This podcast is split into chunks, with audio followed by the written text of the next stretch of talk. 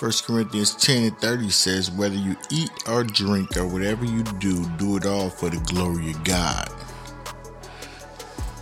That's one of the key phrases from 1 Corinthians. The theme is Christian conduct. Written around AD 55, author was Paul, setting Ephesus.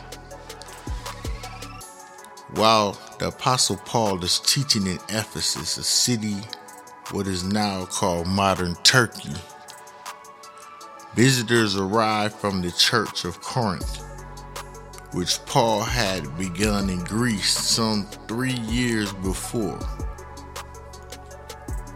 One group of visitors reports disturbing news of division, immorality, lawsuits within the bodies of believers.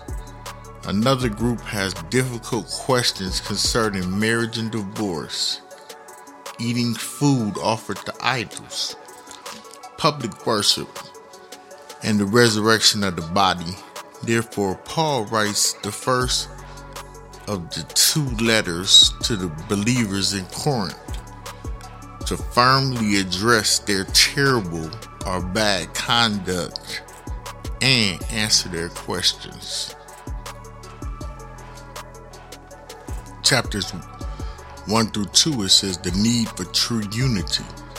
Paul is concerned about the division and hostility within the Corinthian church. He reminds the people that the message of the cross, empowered by the Holy Spirit, is the basis for true unity. Chapter 3, Paul points out that as spiritual people, we should not live in a worldly manner.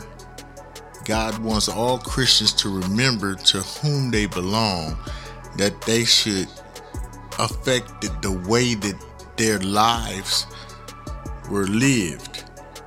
For all believers will be judged for their works and rewarded for their service.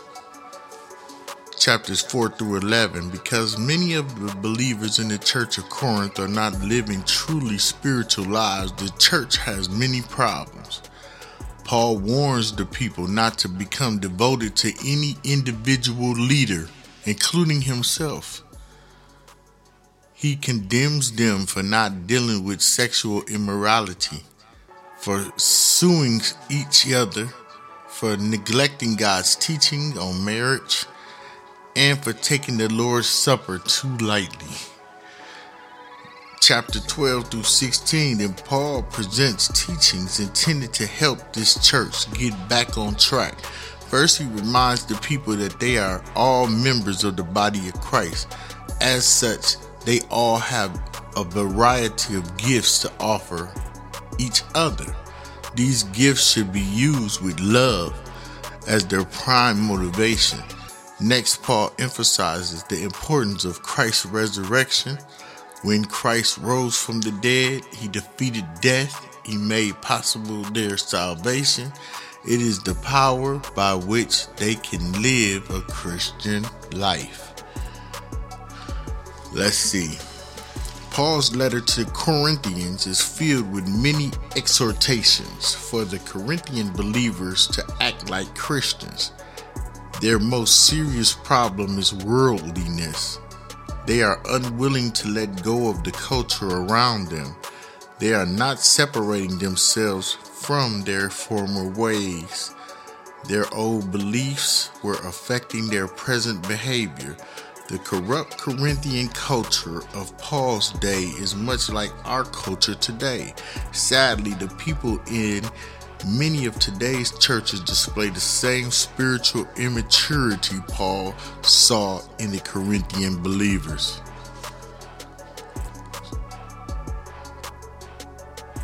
Now, let's see how we can put this all together for our life.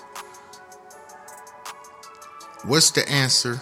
It's the same for us today as then. Just as Paul attempts to correct the Corinthian through teaching, you and I will need to correct our behavior with accurate understanding of God's word. Whether you realize it or not, your behavior is influenced by the world you live in. which is filled with wrong kinds of thinking, and all wrong living is directly related to wrong thinking. With God's help, bring your behavior back in line with God's standard by reading, studying, and obeying God's word. How is your life becoming too worldly? How do you want to make it more godly? Can you think about that? Let's get off of YouTube, let's get off the telephone, and let's start reading and studying God's word. You you got your phone. Why don't you download some Bible games so that you could learn how to quickly get back into the word of God? What do you think Paul's message to today's churches and believers would be? It would be the same thing.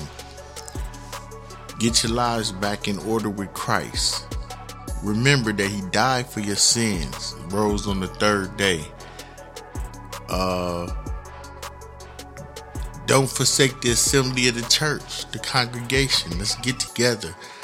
Uh, the pandemic made it hard for us to get together, but we can get together. We it's, it's places that's getting together. Don't forsake the assembly. Uh, write a short letter in response to Paul. Let him know what you are doing and hope to do the following and to follow his wisdom. Life lessons you could take from First Corinthians. God has given you unique spiritual gifts to use for the wit for the support and growth of the body of Christ. Exercising a spiritual gift without showing true love is meaningless. God takes sexual sin very seriously. Watch out, y'all. The Lord's Supper is important and should not be taken lightly. You could die for taking this wrongly and Christian leaders should be treated with respect and honor. Christians should not sue each other. Let's talk about what is love. 1 Corinthians 13 4 through 8. Okay, and then we're gonna end this.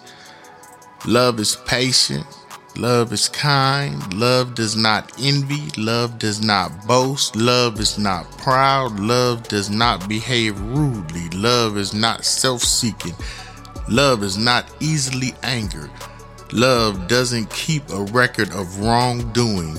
Love doesn't delight in evil. And love doesn't not rejoice in, in iniquity.